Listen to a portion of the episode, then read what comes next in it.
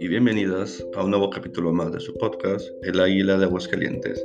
Soy Rodrigo Dávila Contreras, psicólogo, consultor y asesor con más de 10 años de experiencia en el ámbito clínico, educativo y empresarial.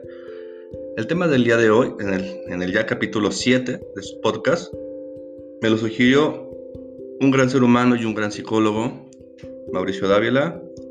Te mando un gran saludo y muchos abrazos a ti y a tu hermosa familia y espero que algún día podamos hacer un programa tuyo juntos. El tema del día de hoy, que fue sugerido, la verdad es que me gustó mucho, ya que lo puedo ver como una continuación del tema de la, de la semana pasada. El tema que vamos a ver es el autosabotaje. Autosabotaje. Todos conocemos a alguien, o uno mismo, que pareciera que va a lograr una meta, un objetivo, y algo pasa.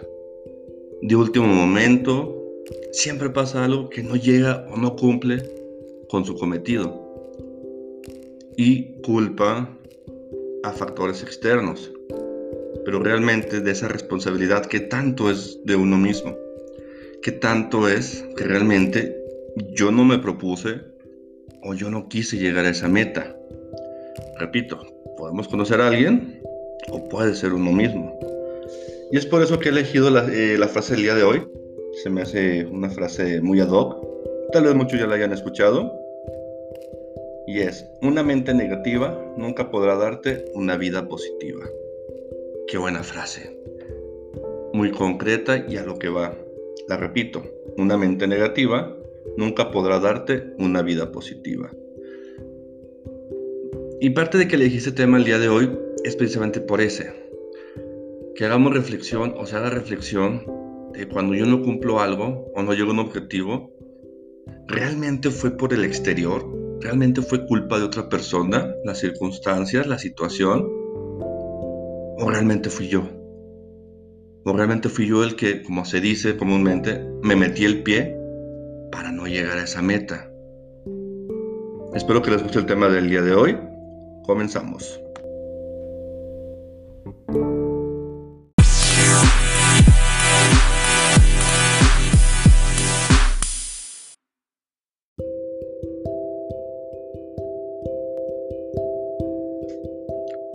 Antes de empezar lleno con el tema del día de hoy, es para mí un honor anunciarles que ya está disponible la página oficial de capacitación y superación integral.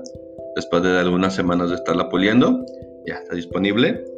El enlace podrán encontrarlo tanto en mi Facebook, la fanpage, como en la descripción del podcast. Los invito a que la visiten. También el blog oficial ya está disponible. La idea del blog es los días miércoles subir la parte escrita de los capítulos del podcast los invito también a que la visiten, se suscriban para cuando suba algo, les llegue la, notificación y puedan hacer comentarios.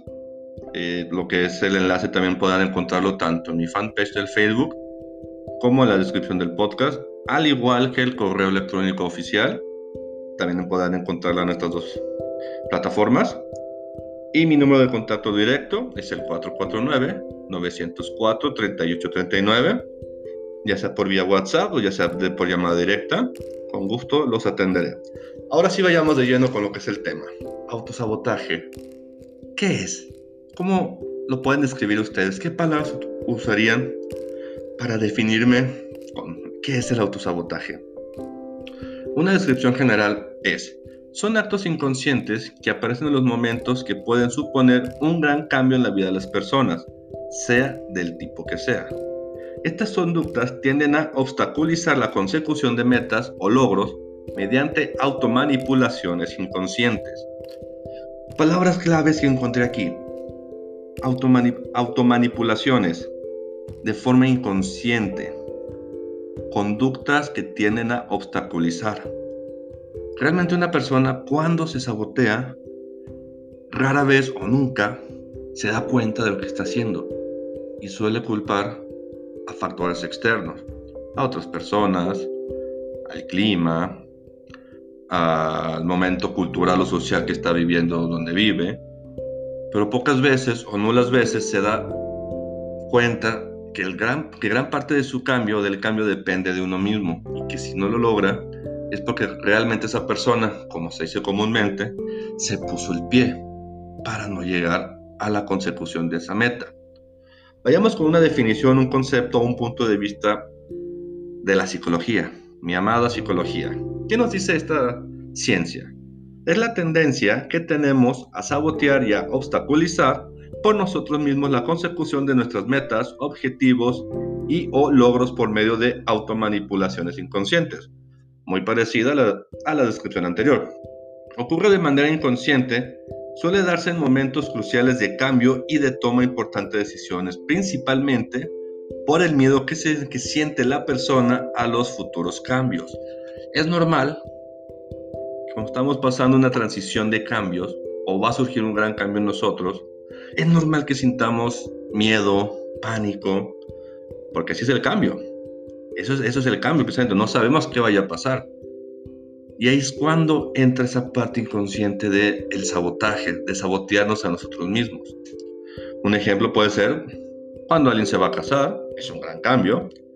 Cuando alguien se va a graduar de su carrera, es un gran cambio porque ya va a entrar al mundo laboral, o ya consiguió un nuevo trabajo, o quiere emprender un nuevo proyecto empresarial o un negocio. Son momentos cruciales de gran cambio donde puede entrar este factor de autosabotaje. Pero para entender lo que es autosabotaje, primero hay que entender lo que es el sabotaje. Como siempre, con nuestros amigos de la RAE, la Real Academia de la Lengua Española.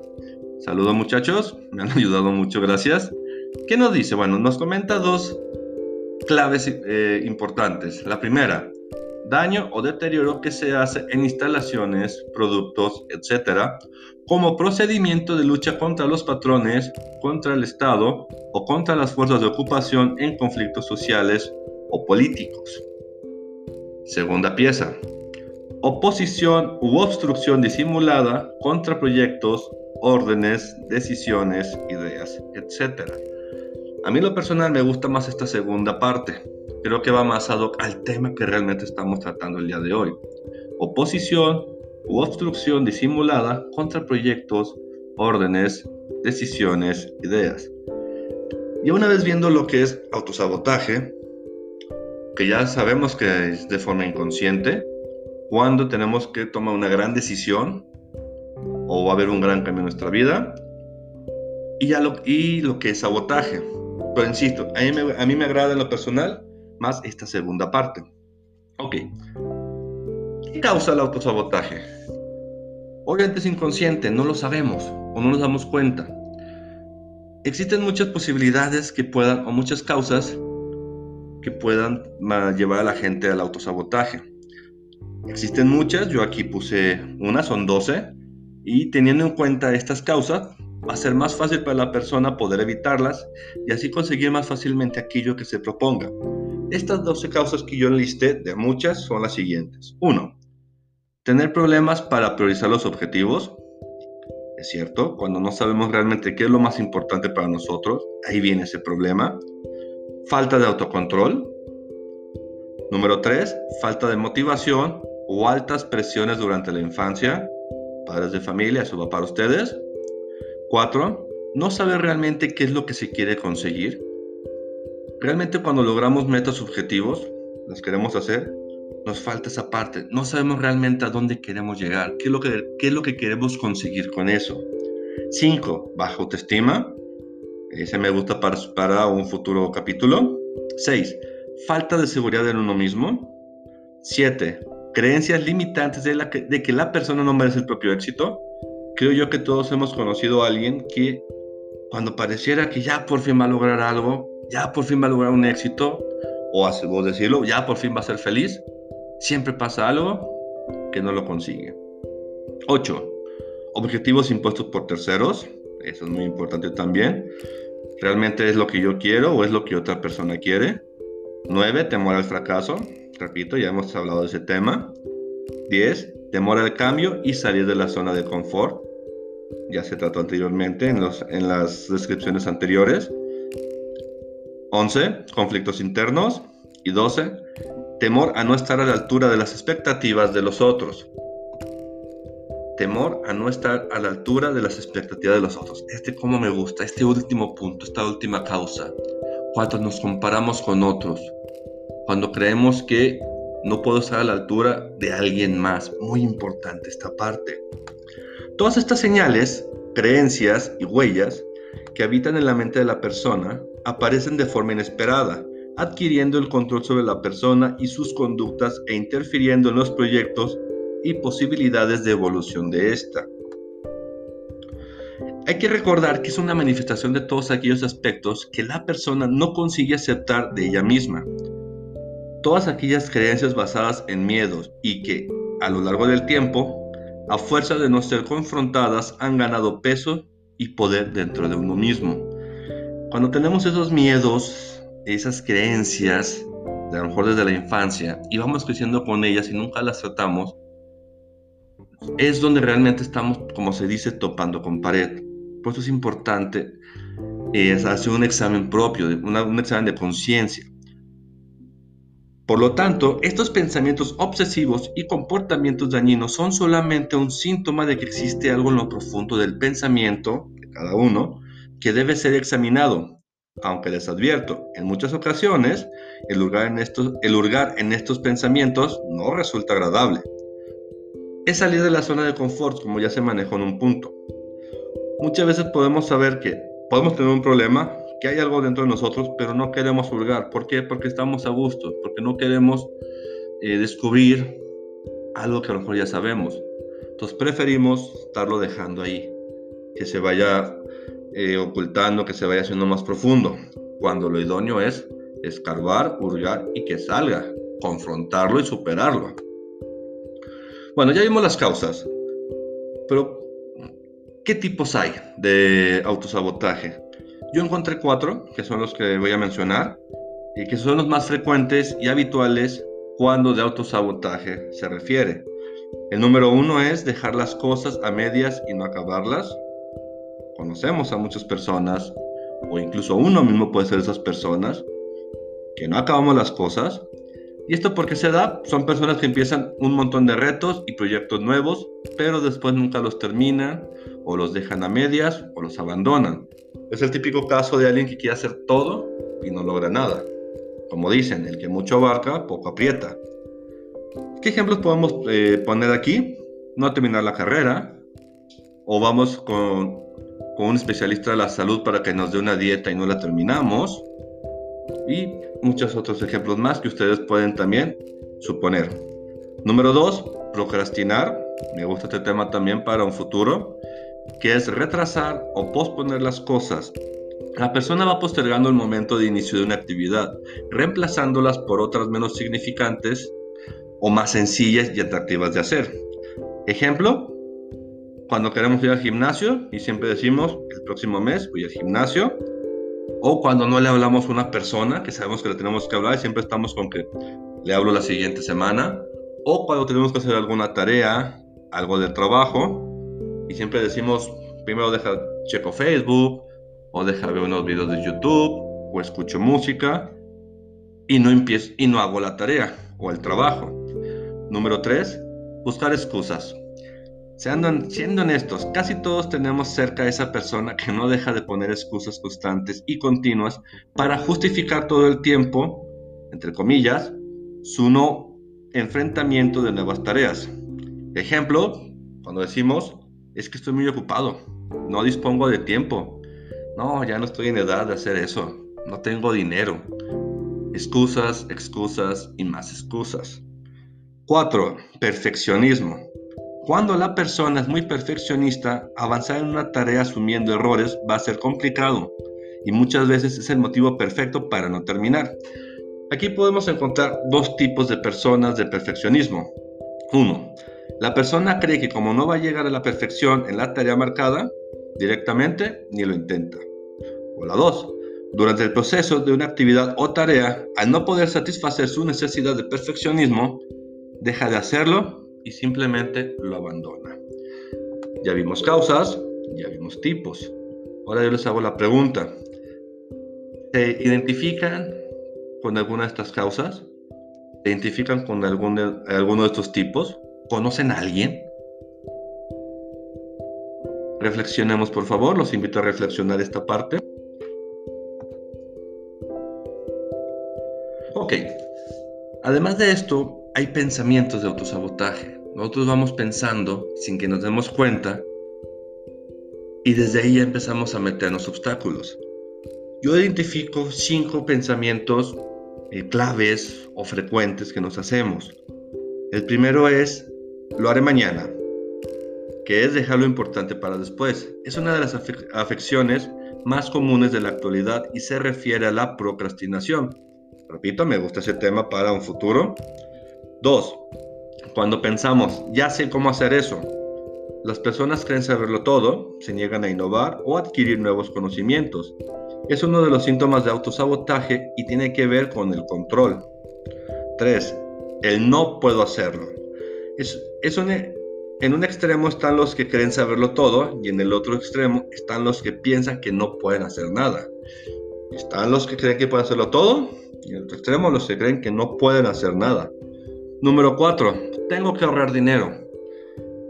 Si, si, enfocamos nuestros esfuerzos en ahorrar dinero, nos vamos a agotar. ¿Por qué? Porque realmente cuando queremos ahorrar dinero no lo logramos.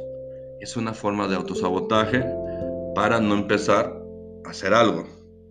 Y cinco, me siento satisfecho.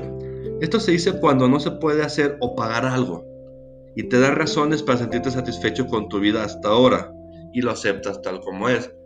Se me viene a la mente un ejemplo, a lo mejor algo común, comprarse un nuevo coche. Sabemos que a lo mejor no podemos pagarlo en el momento. ¿Y cómo nos consolamos? Estoy a gusto con el que tengo. Está viejito, pero todavía sirve con que me mueva, ya es importante. O ejemplos así podríamos poner más. Eh, los demás ejemplos se los dejo para que ustedes mismos se los pongan. ¿Se puede superar esto? Claro que se puede. ¿Se puede ir hacia adelante? Claro que se puede. ¿Cómo es posible? Bueno, el primer consejo que yo les puedo dar, o mi primera recomendación, es acudir con un profesional de la salud, que con sus años de estudio y experiencia pueden crear un plan adecuado a sus necesidades con el único objetivo de, que deje atrás el autosabotaje.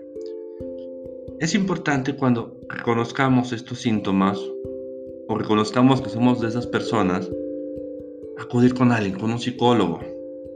Esa persona, ese profesional, va a saber cómo sacarlo adelante. Va a saber darle las herramientas para que usted pueda superar todo eso. Porque al final de cuentas todos tenemos derecho a cumplir nuestras metas, a ser exitosos, a aspirar a más y lograr ese más. Consejos que puedo dar yo. Eh, bueno, es uno, tomar conciencia de por qué nos saboteamos a nosotros mismos. Tomar conciencia es empezar a tomar las riendas. Primer punto, tomar conciencia. Número dos, cambiar nuestras creencias limitantes y cambiarlas por creencias potenciadoras. Dejar de creer todo lo que nos puede limitar y empezar a creer todo lo que nos puede ser más fuerte, más hábiles. Número 3. Aumentar nuestra autoestima y confianza en nosotros mismos. Esto es muy importante. Una forma que yo recomiendo es empezar con tareas pequeñas, con tareas a corto plazo, cosas que yo sé que puedo hacer y poco a poco ir aumentando la intensidad o el nivel de las tareas. Siguiente, conocer nuestros puntos fuertes y aprender a utilizar nuestros recursos. Yo siempre he dicho que todos somos buenos en algo y no todos somos buenos en todo. Pero es importante conocer en qué somos fuertes y cómo lo puedo yo usar a mi favor. Siguiente punto, comunicarnos con la parte más profunda de nosotros. Esto para descubrir qué es lo que realmente queremos y resolver los conflictos. Si no nos conocemos realmente a profundidad, ¿cómo si queremos avanzar? Siguiente, utilizar todo el poder de nuestra mente inconsciente en nuestro beneficio. Así como nuestro, como nuestro inconsciente puede detenernos, también puede hacer que superemos y logremos los objetivos. Es importante saber dominar esa parte del inconsciente. Y último, automotivarnos y dirigir nuestras acciones hacia, hacia la consecución de nuestros objetivos. No siempre podemos esperar que alguien más nos motive. La motivación tiene que empezar por nosotros mismos. Yo tengo que buscar la manera de cómo motivarme, de cómo yo mismo levantarme de la cama y salir adelante. Estos son algunos consejos, junto con el que di anteriormente, que les puedo dar, en base a mis estudios y en base a lo que estoy investigando. Creo yo que son muy buenos, ojalá les sirvan a ustedes. Y antes de ahora sí Antes de concluir con el tema, vamos a lo que son las conclusiones finales.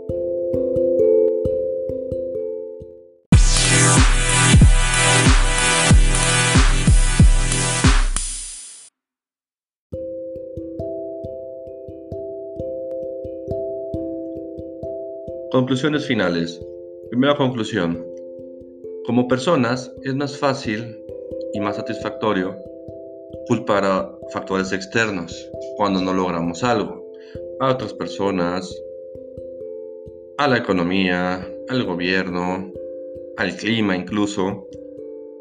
Pero realmente cuando hacemos examen de conciencia y vemos realmente cómo influimos nosotros o en qué influimos o qué provocamos para no lograr esa meta, es cuando logramos realmente salir adelante.